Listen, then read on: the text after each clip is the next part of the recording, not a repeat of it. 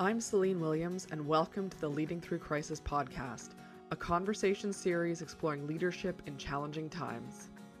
I'm Celine Williams, and today my guest on Leading Through Crisis is Glain Roberts McCabe, who is the founder and president of the Roundtable, an organization that helps leaders navigate change, disruption, and growth by building the coaching and collaboration skills required to be successful.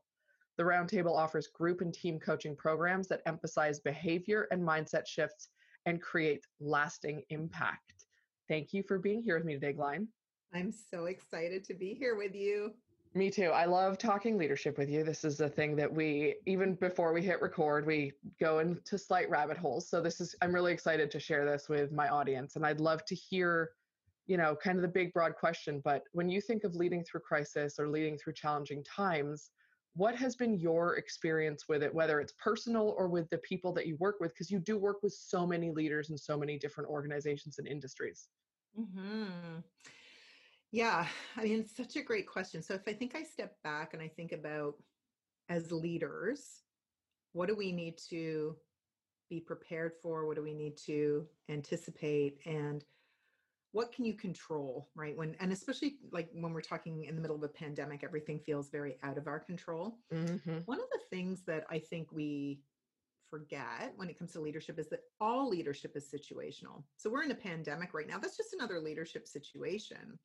And so for all of us as leaders we've got certain go-to approaches that have allowed us to be successful. And you know because what you you know like in organizations right we're always measuring two sides of the balance sheet. We're measuring what you have to do and how you have to do it. And I mm-hmm. tend to work with people who are a little bit more seasoned and experienced. And I always say to them, the what is what got you to the table. Like, okay, we all, if you're a senior executive, we assume you know what you're doing and you deliver results. And that's just kind of a given. Because if you're not, you're probably going to be turfed out the door. Where it now starts to get tricky is in the how, how you go about doing that.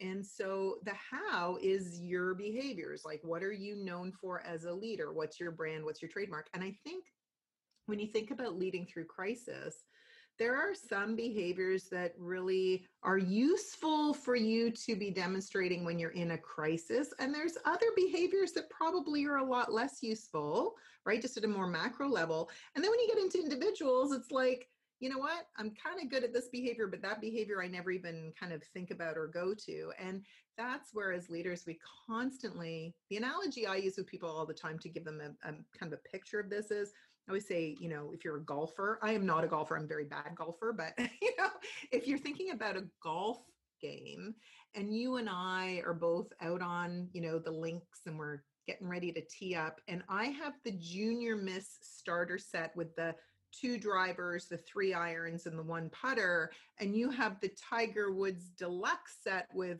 you know, the weighs 500 pounds and has every single club in it, you are just going to be more equipped to hit certain shots because you have more tools in your toolkit.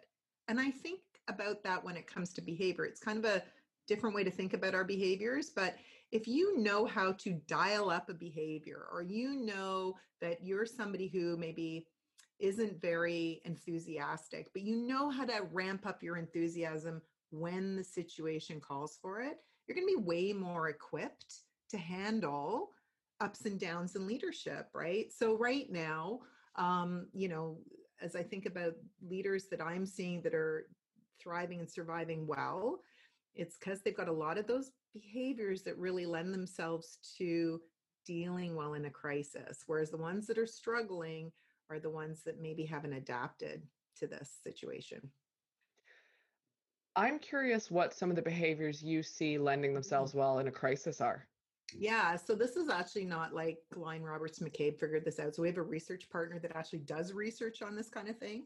And they did isolate out, um, I think it's about nine behaviors that are pretty critical for leaders going through crisis. So one is the behavior of um, being adaptable, right? Like, so you're going to go into the situation, you need to pivot and change. If you're somebody with a very fixed mindset around how things are going to be done, have to be done, probably you're going to be struggling. Like, if all of a sudden your team had to go work from home and that threw you off because you've only ever, you know, you've got your face to face meetings and everything works this way. So, this agility, right? This ability to be kind of innovative and pivot and try untested approaches you're somebody who naturally goes that way, then this is probably, you know, giving you lots of opportunity to try and adapt.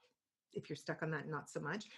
Long term thinking, so being able to plan ahead, being more planful as opposed to reactive, sort of having a plan A, plan B, plan C. I know for me in the early days with my team, we were literally, you know, having to be strategic about the next 30 days.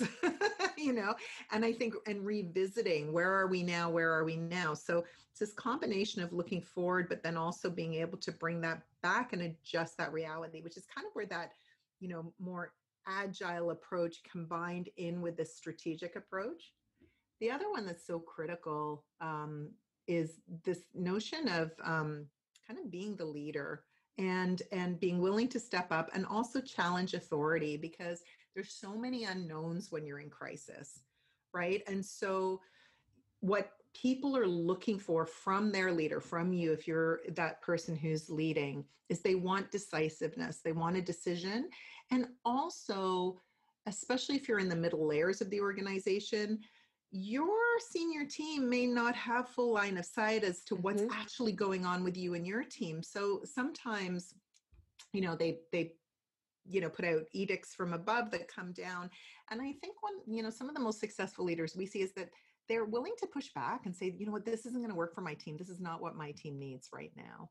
Um so that's the other one. And then you know kind of the skills that you know are kind of go along with like bringing other people along being able to persuade people around you know hey things are going to be okay. Bringing that optimism to you know a situation keeping things um you know keeping people really sort of focused on what they can control um, you know, keeping them really focused on making decisions that are thoughtful decisions as opposed to reactive decisions. Mm-hmm. And then, you know, not being overly emotional about it. Nobody wants to kind of follow in a crisis the leader with their hair on fire who's coming out going, oh my gosh everything's burning and you know which is in you know like i i think you know as small business owners um ourselves i know from me with my team you know, it's this balance of giving them the really hard, ugly truth about what's going on um, to the business when we're facing everybody shutting down and, you know, everything stalling with this, but here's how we're going to move forward. And this is what we're going to do. And often I'll see leaders, you know, that are less comfortable being transparent, you know, less comfortable being vulnerable to say, because I had to say to my team, like, I really don't know what the outcome, this is my best guess at this time, given the information that we have right yeah. and so i think there's this level of within a crisis of vulnerability that leaders need to demonstrate and transparency where you don't have to carry it all on your shoulders yourself right Fine. we have a, still a lot of heroic leadership trying to go on in organizations is my observation i agree and i love that you brought up the transparency and um, i think it's a I, I see a lot of i see a challenge um, for people in that people in organizations, people on teams, whether it's a big team or a small team, they want the decisiveness, decisiveness and the certainty from their leaders because they feel uncertain and fearful and whatever it is. Mm-hmm. And that's not real for leaders when there's a crisis happening. You don't know all the information. Mm-hmm. And mm-hmm. finding that balance of being transparent and being able to say, here's what I know based on whatever this is and and I'm doing my best but I don't have all the answers or information because everything is changing all the time is as important as being seen as the person who has the answers. Mm-hmm, mm-hmm. It's not one or the other. And a lot of times leaders lean into one or the other. For sure, we do. And I think um, you know, I think for many leaders, and, and it's been interesting to watch this through COVID, right? I was in a, I was with a group this week, and um, I would say there's people within that leadership team that lean more one way or the other, with one way being all about the people, concern for the people, concern for people's mental health, um, you know, the uh, uh, pressure that they're under right now, all great stuff. And then you have the other side that's really driven by the results and we just need to get back to work and this pandemic isn't going away and I don't care people need to be back in the office and you have you know both sides and there was some interesting research um, done on this and i'm trying to remember the name of the gentleman it'll come back to me i think it's his book was called social and he wanted to understand and research is it possible to you know be a results driven leader as well as a eq driven leader like emotional intelligence? And um, and in fact did some research with our research partner on that very fact. And you know because we always hear hey to really be successful as a leader you need to drive both. Like you've got to be thinking about the results and thinking about people. And what i've noticed in in the pandemic is that people's big spikes of what their tendencies are have really blown up and the interesting thing out of the research was they wanted to see a does it make a difference like if you balance both well are you a more effective leader? And in fact, they did find out that yes, absolutely, you're more effective if you balance both. Okay, great. So, how many people actually balance results in leadership effectively?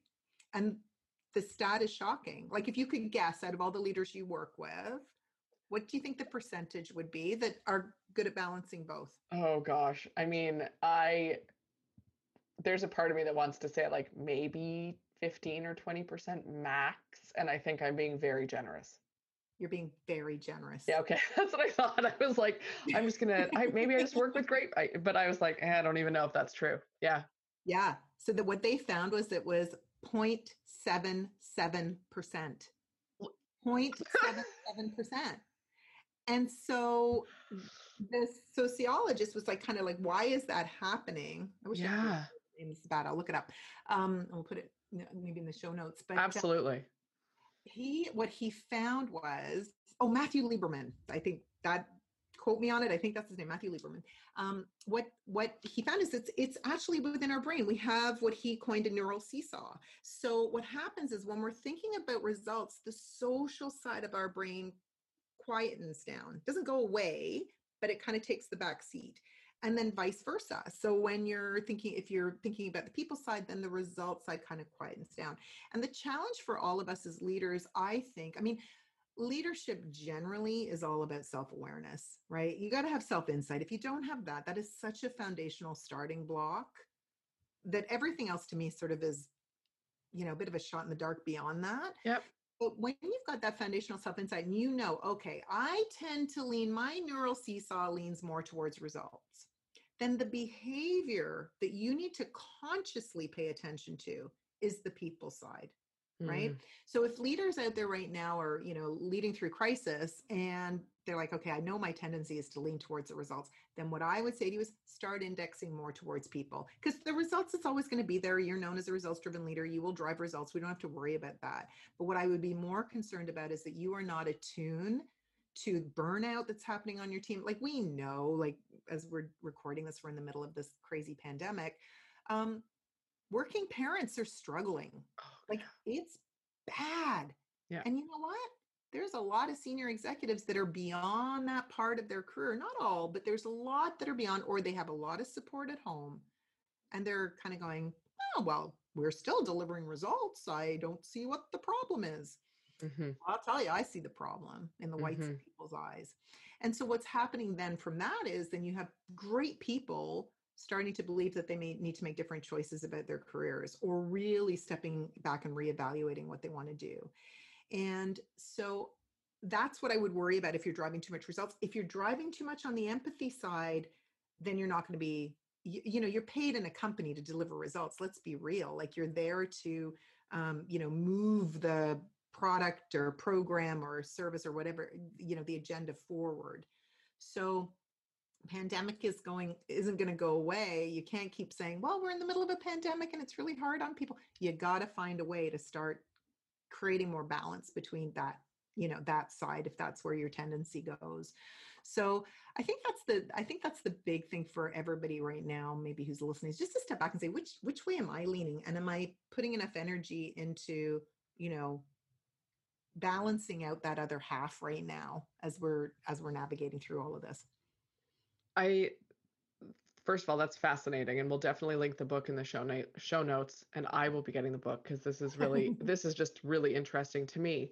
But I can see that I can see that showing up all the time in non-pandemic times, and just it's so exacerbated right now. Mm. And and I've had a lot of conversations with leaders talking about either they're seeing their leaders or they are themselves I work with a lot of heart centered leaders, right? Mm-hmm. Very, very people driven.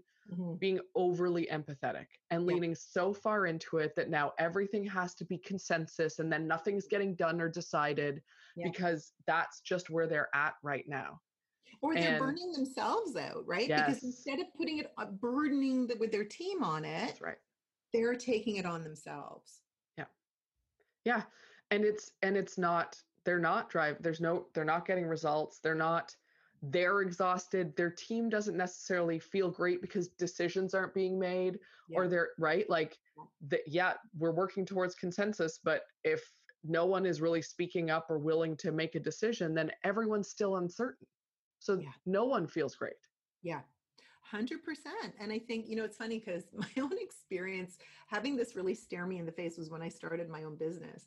When i worked for other companies and if you saw my 360 feedback um, I was, you know, I wasn't like a really mean leader, but I was definitely, I, you know, my empathy score, because it, you know, one of the things that scores you on and, and the 360 tool that we use is empathy, right? So how much, you know, kind of put other people before you and have this sort of, you know, um, person centered approach. If you're lower on empathy, means you tend to be more like results driven, right? Yeah. I would score in the 30th to 40th percentile. So lower mid range, right? Which meant I, I would dial it up when I needed to, but my tendency, and I had to train myself. You know, I'd come in on Monday mornings, I'd have my, my team all hands meeting. I had to slow myself down to say, How was your weekend? Because it wasn't where my brain would go. I had to be right. super intentional about checking in with people and seeing how they were doing. And and when I was under stress, I wouldn't necessarily, and I still don't, I'm not good at picking up those cues. When I started my own business, I wasn't able to pay people very much. I sometimes couldn't bring people on full time. I was so appreciative that people would take a risk to work with a startup business and to work with me that when I got my 360 done kind of three years into it, and I was kind of what was happening to me is I was kind of getting bitter. I was getting frustrated with people on my team. Things weren't getting done the way I wanted them to get done when I got my 360 results, I, I was scoring like 90th percentile in empathy because I had swung and, and super low in feedback because I had swung the pendulum to this point where I was like, I'm so grateful that you're here and I don't want to have right. to ask anything of you. Right. So I think again, different situations will amp up different behaviors in all of us as leaders and thinking about and understanding your own sort of go-to tendencies and i think for me at that point in my life too i was having a lot of sort of revelations about you know make work a really great place and I, I really dove into being a strengths-based leader and and you know i think anytime you're you're building new habits and behaviors you can overswing it too far right yeah. and and you've got to figure out how to course correct and find that proper balance. So before I was probably a little bit too results focused, and then I course corrected too much. right to be too empathetic and then i sort of back in the middle but that's what's sort of happening right now i think with the leaders in um, you know as they're kind of navigating a pandemic if they had more of a tendency one way there it's almost like they're amplifying into that you know so if i was results driven before I'm actually amplifying it into results driven more now because that's comfortable and that yeah. feels safe and controllable for me and yes. then vice versa. And so what I, and and to your point like what I'm seeing with a lot of my clients that are very very people centric is man are they tired, man are they burnt out, they are exhausted because they are not wanting to burden their teams with all of this, you know, a, a quote unquote additional work or um because people are having to be stretched in with some clients so far because they're so busy and there's so much uncertainty well and it's funny because it is that you talked about the control right like you the people that are results driven are like really leaning into the results the results because mm-hmm. it feels like something they can control and mm-hmm. the people that are very people focused are really leaning into the empathy yes. because they can control what they give other people they can control their part in it and yeah. a, a lot of this comes down to this illusion that we have of control. Yeah. Yeah. Right. And I think everyone is struggling with not having control, but I think leaders who are so often looked to for the answers, for the control, for the structure are desperate for their own sense of control. If they're not mm-hmm. and not and subconsciously, I'm not saying it's a conscious thing, but I think it's manifesting in these ways. Yeah. Yeah. 100% and i think and i think this control piece I, I saw somebody had put maslow's hierarchy of needs on facebook the other day and i thought this is really an interesting thing that's happening right now. So they were you know the pyramid and you know it all starts with this like stability piece at the bottom and the the the point that i think and this is why it's hard to be a leader we are going through the same things as everybody on our team is going through. And the reality is, right now, even if you have a job and even if you are getting a paycheck, there is so much instability in the world right now. There is so much uncertainty, whether it's a pandemic, whether it's an election, whether it's, you know, change in the environment and climate. Like there is a lot going on right now, which is affecting that base of the Maslow's hierarchy pyramid for all of us. Yes. And I think and I think we're underestimating the toll that's taking. And so, you know, I think as leaders we're expected to show up and bring our teams along. And so it's hard you know i think i think sometimes the leaders that i'm talking to these days i mean they're really tired because there's so much more energy output that's being required of them and yet where do they go to kind of you know decompress and um, you know sort of process all of the the challenges that they're feeling?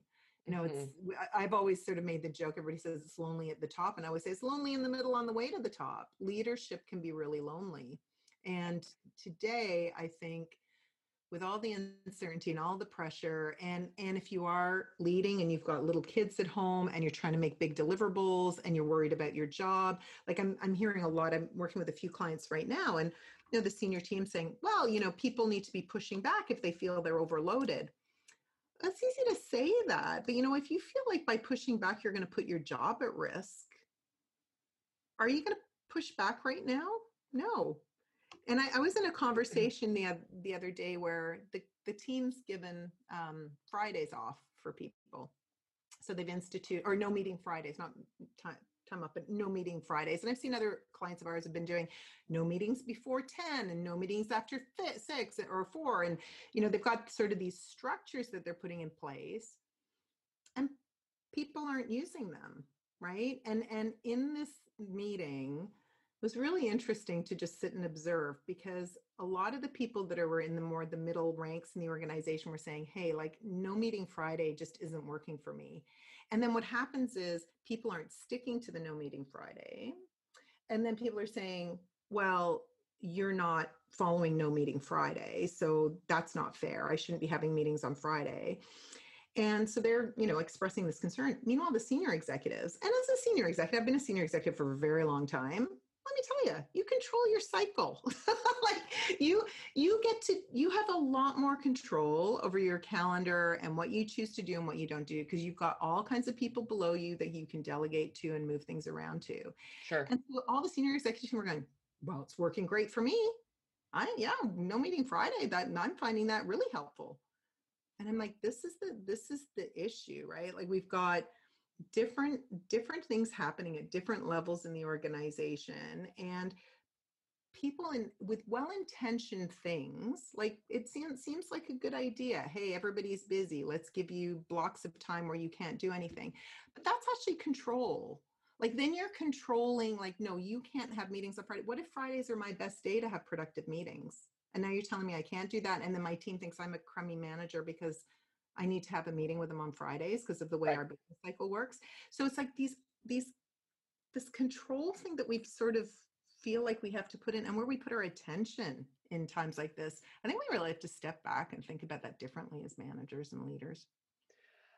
I I agree and I think it's it's such a challenge to mm, it's so much easier to make a rule that you think is going to benefit everyone and say no meeting Fridays because that's a decision that people can see and feel and run with and it's yeah. done mm-hmm. and it's so much easier to do that than to actually eh, allow people to be and do and whatever their best self and do what works for them in the situation because if you have ki- like if you're a parent and you have children at home you no meeting fr- if friday is the day that your partner or your parent or someone can take your children whatever the situation may be that it goes out the window but no one's no one's saying how about you figure out what's going to work best for you and make that decision with your team?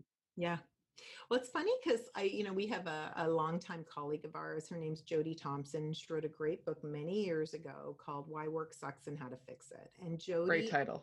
Yeah, I know. Great title. yeah, her Jo Jody and her colleague Cali um, were in HR for Best Buy, and they started to see this crazy focus on presenteeism, like, oh, you know, where if i if i can't see you you must not be working right? And so they created this system. It's a system called the results only work environment. And i felt like we've partnered with them because i really saw an opportunity right now. We're in covid. Every company that told me before oh well our people can't work from home. It's not possible. Like we need to be in the office.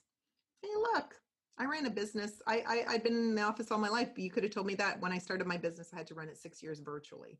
We delivered tons of results virtually. So I mm-hmm. know that's not true. Now people are seeing it's not true because their companies are still running when people are not in the office. But what we're fixating on and what people are spending tons of time on is how do we get people back in the office? That's right. And it's like why do they need to be back in the office? What if we reframe what an office is meant for? What if we think about the office is just one more tool that when you need to do work together in a shared space you can go to the office. When you need to um, collaborate and you need to do that in person you can go to the office. But otherwise work where you need to work to get your job done. Maybe mm-hmm. for you that is the office on a regular sure. maybe for you it's in the home office.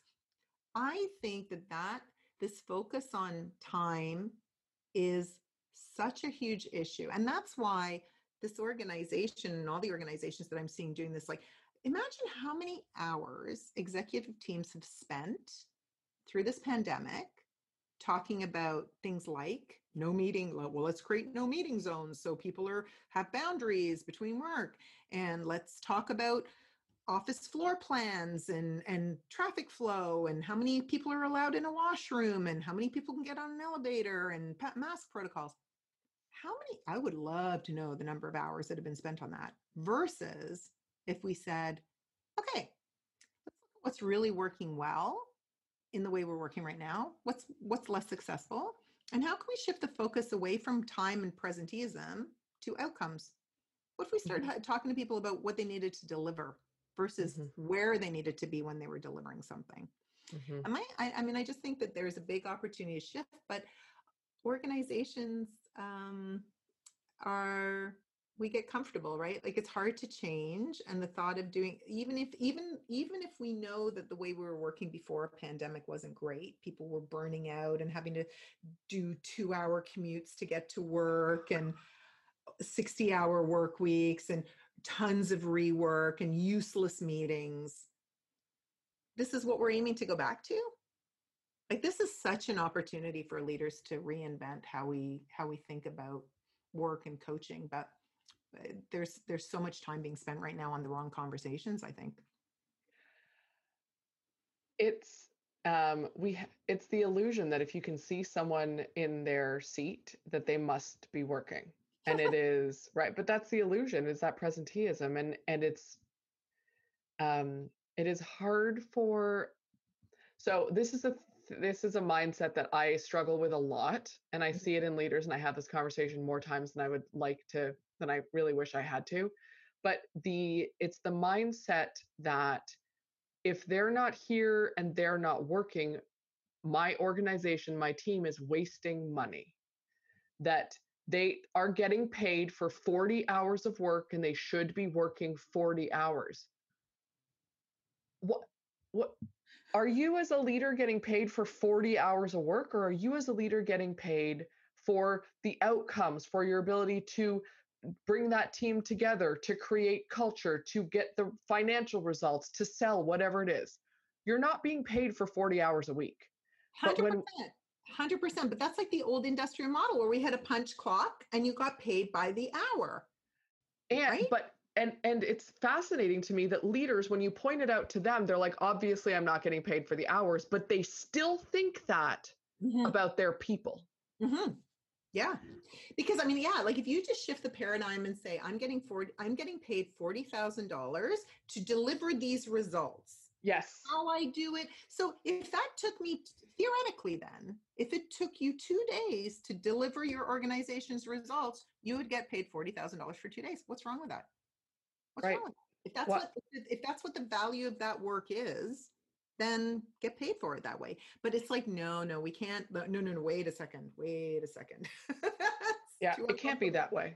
It can't be that that this person works two days a year for forty thousand dollars, and God forbid that's.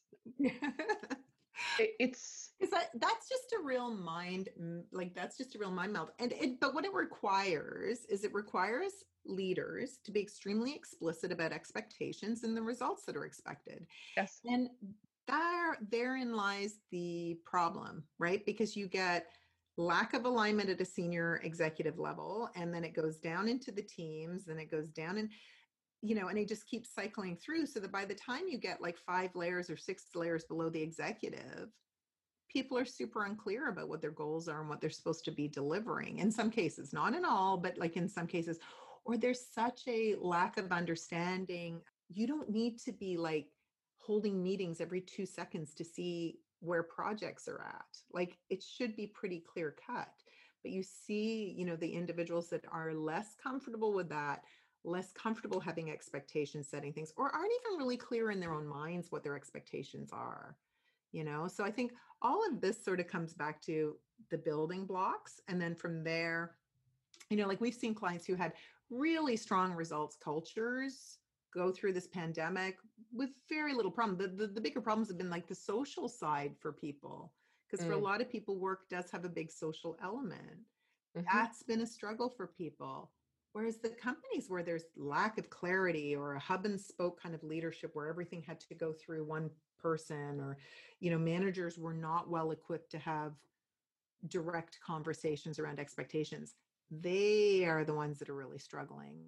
People who are struggling are really the in that hub model that hub and spoke model where everything has to go through one leader um, because and i would guess that now more than ever that becomes with people in in um, let's call it remote working with people in different locations with all of the the unknowns and a lack of clarity and expectations it's just more chance for bottleneck. It's more chance for things to not get communicated as clearly as we would theoretically like them to be communicated. Mm-hmm. Yeah, I mean, I think I think there's there's kind of a number of sort of things that don't play in your favor if you've got a certain leadership style and like that controlling hub and spoke is is a big one anytime whether you're you know whether you're in a pandemic or not it's it's not a great leadership model. Certainly it's no, not a good model for legacy and i think as as leaders we all have a responsibility to make sure that when we leave the team doesn't fall apart like your your role is to make sure that the team can keep functioning without you and i, I think it doesn't matter what kind of career you've had if you leave and a team doesn't you know work well after you're gone you failed. That's my bottom line on that you have not done your job. And so hub and spoke is a like those leaders are struggling the other leaders are struggling are the ones that are command and control yeah. you know which is is kind of maybe a spin on hub and spoke. To me hub and spoke is like I, every all the decisions have to come back to me command and control is i'm making all the decisions right? And i'm not empowering my people in team. And then the other the other kind of the, the the leader that's really you know not doing well right now is that is the leader that we talked about earlier which is the too empathetic one the one that's too wishy-washy that's not making decisions who's you know not holding their team accountable for things because they're overusing empathy right now. So those are probably like big three. I mean there's lots of variations on all those approaches but again your strength becomes your biggest liability in leadership and so the more so we have to every every situation you're in whether you're leading a pandemic whether you've got a new boss whether your company's just been acquired what like you name it like there's always going to be something on the horizon. It's so important that you step back and say okay so how is how i approach leadership going to benefit me in this situation? And how is it going to be a problem for me? And in the areas where it's going to be a problem, what behavior might I need to dial up a little bit more in order to make sure that everything's, you know, working the way it should be working? And mm. I think we, I think the more collective awareness, like, so with leadership, I think it's so interesting, right? Like we sort of tend to look at leaders as these you know, it's like you as an individual and what do you need to do as a leader, you know, on your own. But the reality is we work in teams. I mean, that's why, you know, at the roundtable, as you know, we're we're very focused on group coaching and team coaching yes. because it's like you're a leader, you're you're working with others and you need to understand how your collective approach to leadership is influencing the organization's culture if you're at an executive team level, your team's culture if you're a leadership team within the functional area you need to have insight around that. And you also need to have insight and understanding of how different people's different approaches within the team create value because often where frictions happen with individuals it's when you know their style and your style and where they get energy from and where you get energy from are you know far apart and so you know, for leaders right now, as we're navigating through change, like I'm working with a team right now, and they're a fascinating team because as a team collectively, when we go back to that neural seesaw of like, are you more results focused or are you more people focused? Yeah.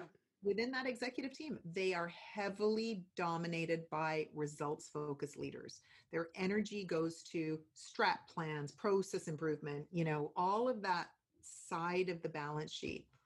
And so, what's being ignored in the organization right now is what I would say is the EQ side, the feeling right. side. How are people feeling?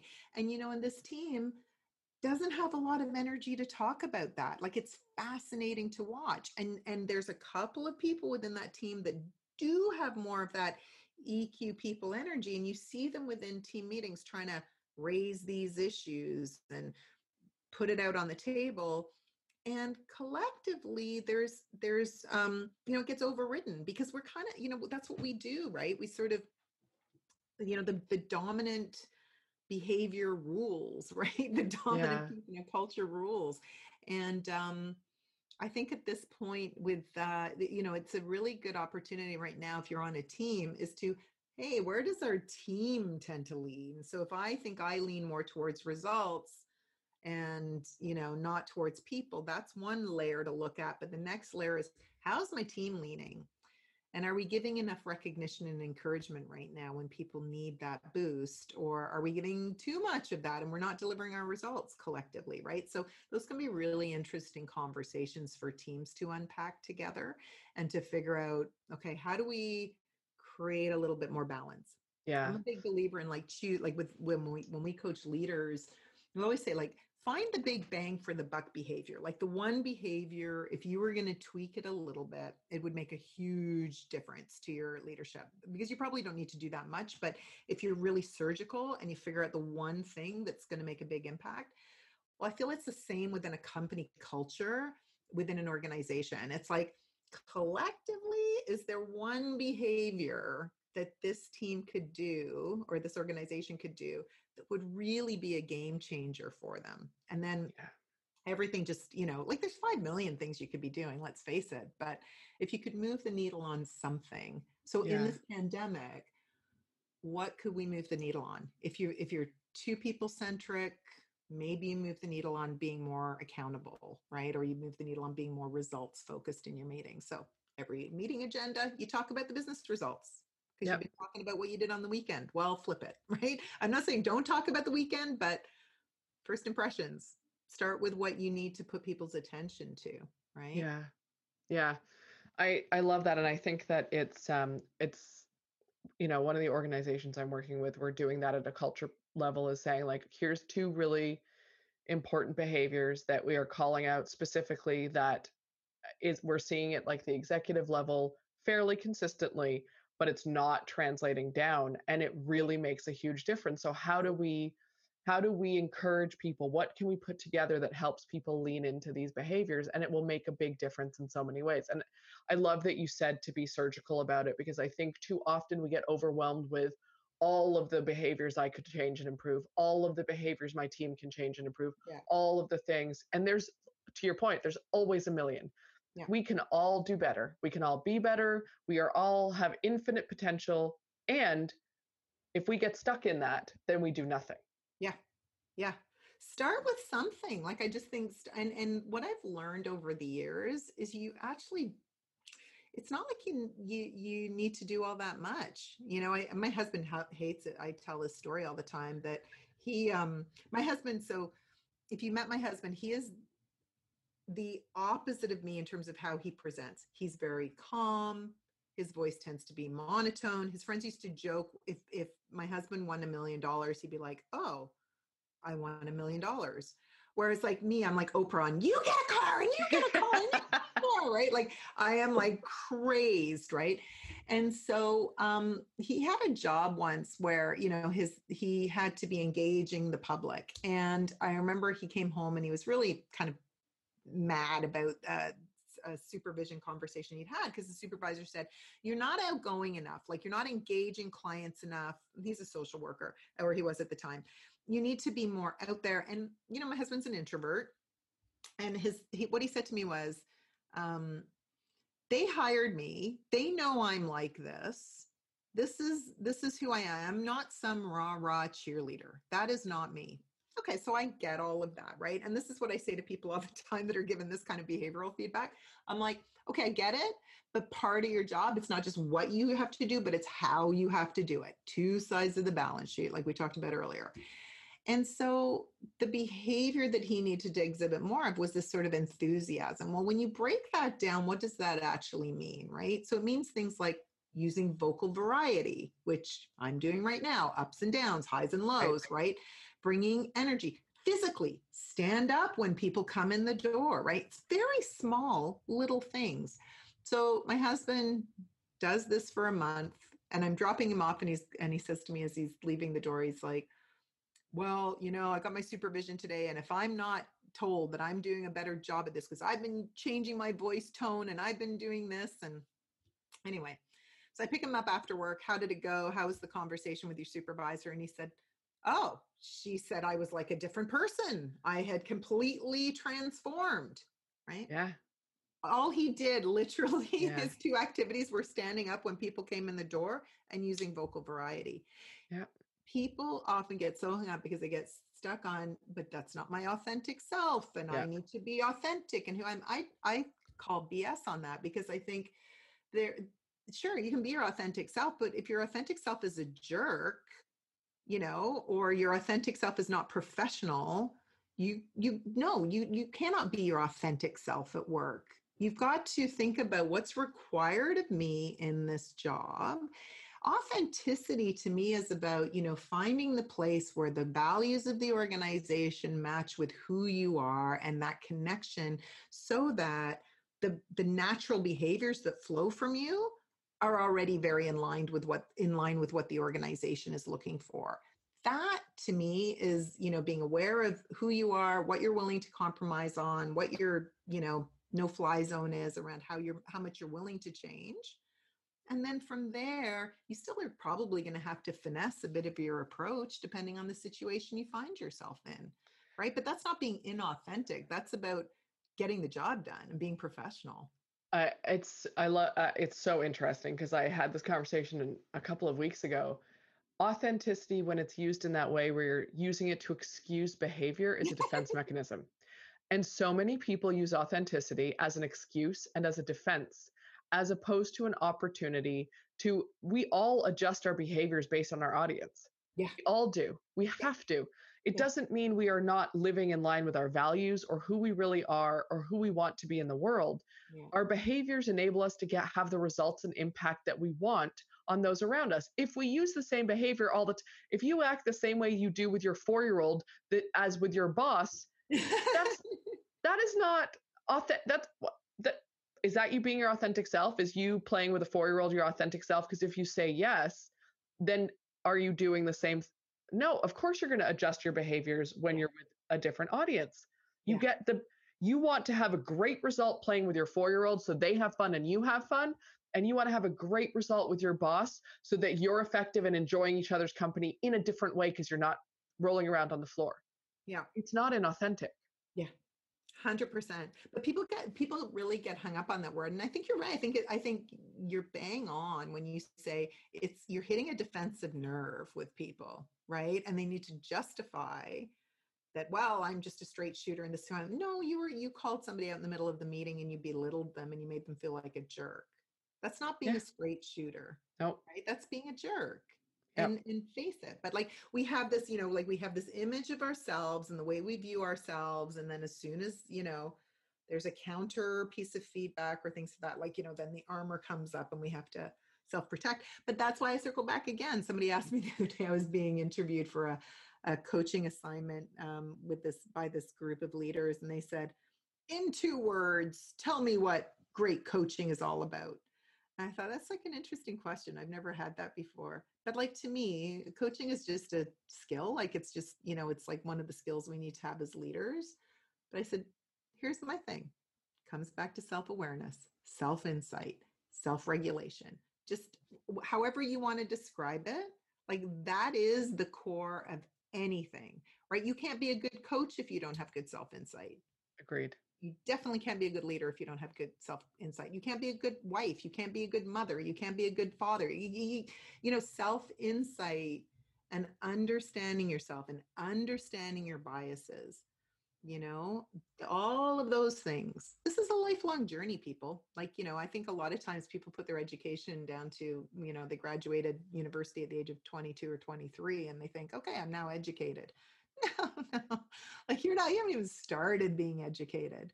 Yeah. Because every phase that we go through in our life, we we can learn and unpack more about ourselves, right? And I think truly, I I truly do think in in leadership we get so hung up on the the the little stuff, like the I see leaders, you know, hung up on oh I got to do performance review, oh I got to re- put in this report, oh I got like all this minutia stuff, and it's kind of like let's step back for a second.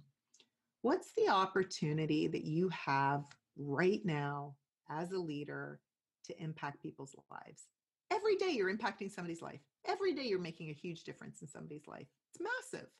Mm-hmm. And yet most people don't go into their day thinking about that. They're thinking about how do they get through their day or what are all the tasks they have to do today. They're not thinking about this awesome opportunity and legacy that they can build and but it's hard to do that like if you don't have the if you're not clear on yourself and and your purpose as a leader and your values and how you're showing up and you know how can you how can you cultivate that within your team? And and how can you help somebody else live their best life if you're not sort of tapping into that yourself? But you know we, we, it's safer on the surface. It's safer to talk about you know business plans we need to implement and all of that kind of stuff. But really leadership is this amazing opportunity to change lives just don't think of it that way. I agree. I i actually i had a conversation with someone last week and he was and i can't remember the word he used and i wish i could but he was talking about um, how a lot of when we talk about self-awareness or self-insight it's that's not actually what people are doing. They're doing this very surface level this is who i am. He used a specific word i obviously just forget it but this is who I am and this is just who I am and this is the way it is type of thing. And they don't actually do the work to have that self insight and to do the self regulation and to think a bigger picture. And it's funny because you've used the word legacy a few times, and I see that showing up. You know, you made the point earlier that your legacy is to have a team that can thrive when you're gone. That's part of your legacy. I would hedge a bet that and I've heard this so often with leaders that and peep managers as soon as they step into any kind of management role, let's call it, where they're terrified of becoming um, un, uh, of becoming irrelevant. Yeah, they're terrified of becoming irrelevant. So they feel that if they are if they are absolutely necessary in the business, if things have to go through them, if they yeah. hold the information, if whatever it is, that they will never be irrelevant and they do everything to create that situation which is the polar opposite of the legacy you're talking about yeah. and it's the polar opposite of that self insight piece those are i would hedge a bet this is what i was going to say is that the people who are hanging on and who are terrified of being irrelevant are the same people who are doing that real surface work into self insight that's not that's like you know not even scratching the surface of what self awareness could be 100% like i think there's two pieces in that that um you just like are really making my brain click. I think one of the things that we do early in our career when we're ambitious, we take risks, right? We we push Yes. risks and we'll try things and we're adding value. And then for for different people, you know, they can get to a point where all of a sudden their ambition was to become a director or their ambition was to become a VP. And all of a sudden their focus shifts from instead of striving and adding value to holding on and, and, and maintaining that position. And that is when you put yourself at the highest career risk in my opinion. When i see people getting laid off in organizations it's not the ones that are adding value and pushing the envelope it's the ones that pay, played it safe and checked all the boxes and were good employees. That, Yep. that's who i see being let let go a lot of the time. You Yep. you were a good solid employee but maybe you weren't adding value anymore because you were so consumed with holding on you know to the space you have.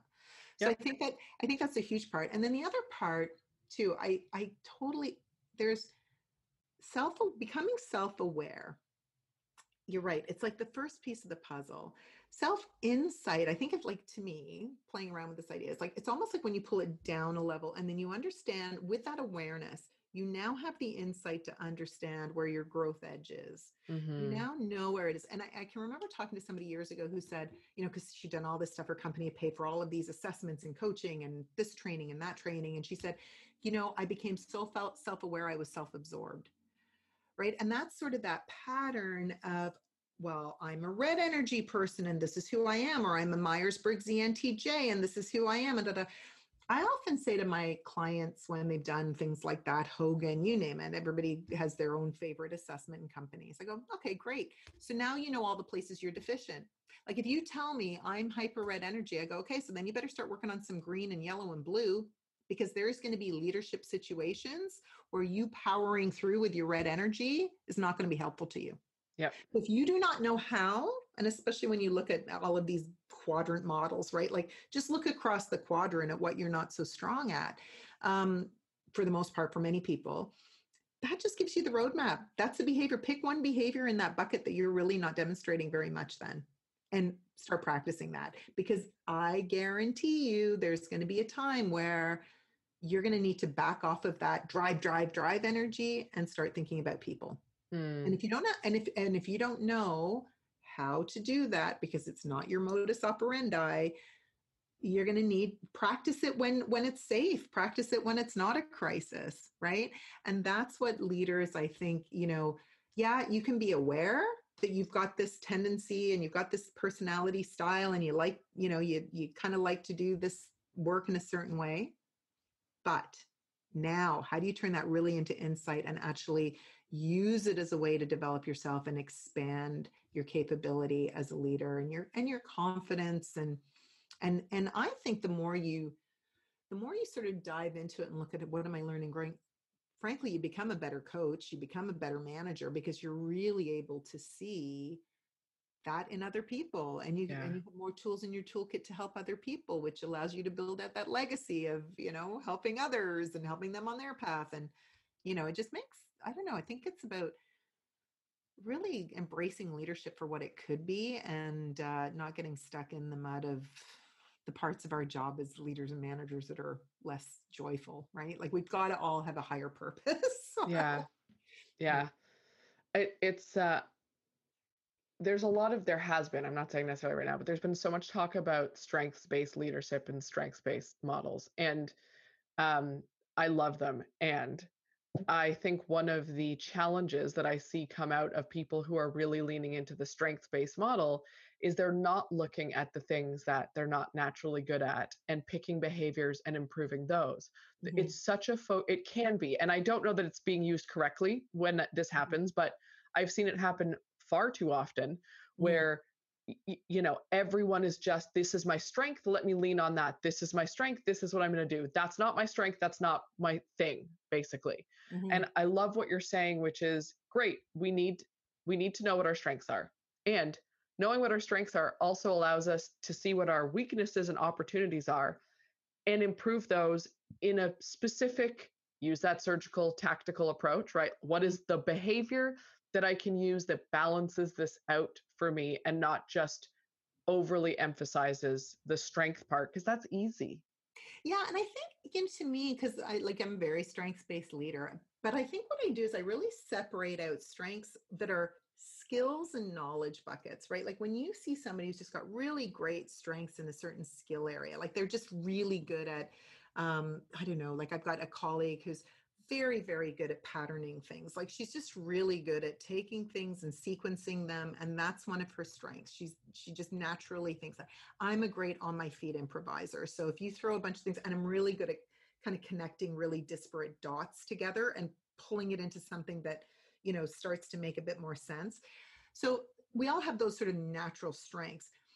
When we talk about strengths from a behavioral standpoint my absolute um, belief now, having been in the space for 20 years, is that when we're talking about your strengths and so your approach as a leader so you know are you that naturally inspiring leader? Are you that really deep thought leadership kind of person who's you know brings all of the deep thinking to the table and you're very thoughtful in terms of how you put things in? Are you somebody who can really keep your um, you know emotions close to your chest all of those things um, you know that are kind of natural go-to of how we how we implement our skills right because we can all have that you and i could be both great at you know synthesizing ideas but maybe how you then communicate those ideas versus how i communicate those ideas i think you'd mm-hmm. be much more thoughtful and and uh and eh, I, was going to say um, brilliant sounding, whereas I'd be like, wow, we should do this. Right? I'd be like super excitable.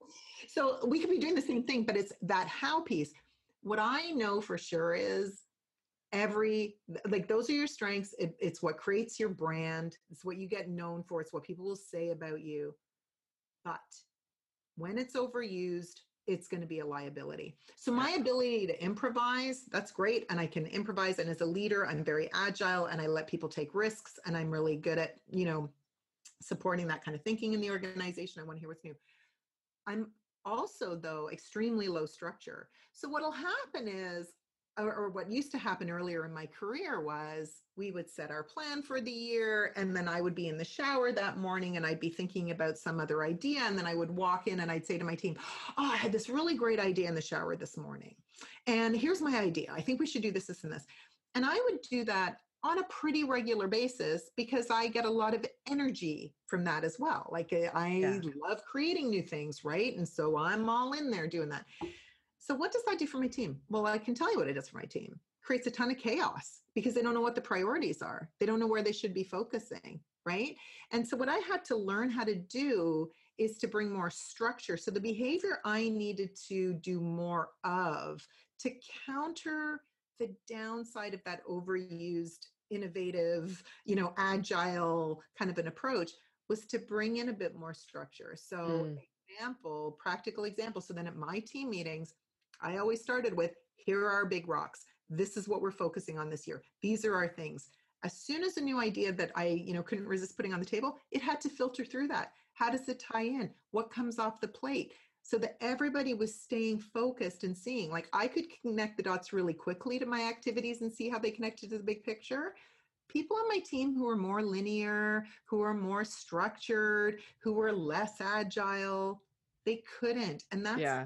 that's the thing i found with particularly experienced senior executives it's tough because what you're saying to them often when you look at their feedback and they're told we need you to be more of this but your strengths are this it's usually the dark side of the strength yeah. right it's it's one in the same and they don't know what to do with it they're like i don't know where to go with this because i'm known for this but now you're telling me i need to do less of it how do i do that and it's not about and that's the thing so we always say to people it's not about watering that part down but it's more what can you just start doing a little bit more of? So for me right. because i'm not a structured person i have to make structure a no-brainer.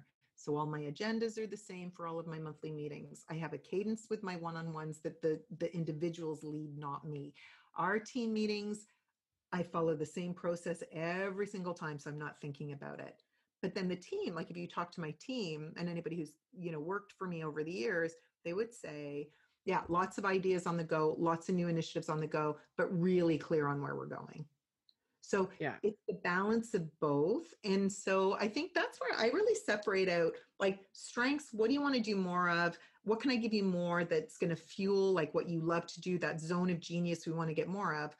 The how part of it, how you're doing all those things, you're going to have strengths there too. But as you go up the food chain, some of those strengths could become liabilities at the next level. And, you know, the guru on this is Marshall Goldsmith with his book, um, What Got You Here Won't Get You There. Absolutely. And, and, you know, that's when you read that book, if you're any kind of seasoned leader, I, I challenge you not to find i mean i remember the first time i read i think there's something like 21 behaviors in there or 22 behaviors i think i had 16 that i was doing that were derailing behaviors right? Yep. Yeah. So, so it's not i think that's the thing that people have to really recognize is that their their approach their approach in certain situations is going to be great right approach take it go for it do it. But in other situations mm, you, maybe you want to try something else. And yeah. that's the practice right? Practice of that behavior. You know like what yeah. my husband had to be super intentional about let me be more vocal variety in this situation yeah. and stand up in this situation it feels weird and people say it feels inauthentic because i'm having to think about it well yeah but you're you're learning something new you're in the that learning zone of conscious incompetence you That's realize right. you really don't know what you're doing and you're having to be super conscious about it until it becomes you know, a bit more of a natural go to for you. That's okay. Yeah. I think it's a great thing. Um, I think this is a wonderful place to wrap it up. Mm. Um, I think it's really powerful. It's kind of ending on the idea of growth mindset and that conscious uh, opportunity for growth. And I, I love that. And I think it's really valuable, especially in uh, you know challenging times and our current challenging time is a pandemic still because little did i know that six months later we'd still be talking about the pandemic because that's real it's a real thing um, so besides thanking you um, Glain has an incredible book called the grassroots leadership revolution can let me try that again the grassroots leadership revolution build a peer coaching community and own your career i highly recommend that people check it out the link to it will be in the show notes as will all of your social medias. People can follow you and find you and learn more about the Roundtable, which is an incredible business. And I um, am so grateful for you for coming on and joining me and having this conversation. It was fascinating, per usual. So thank you very much, Glain. Well, thanks for having me. Always love talking leadership with you, Celine. Same here. Thanks for joining me today on the Leading Through Crisis podcast. If you enjoyed this conversation, please take a minute to rate and review it in your podcast app. And you can always learn more about any of our guests at www.leadingthroughcrisis.com.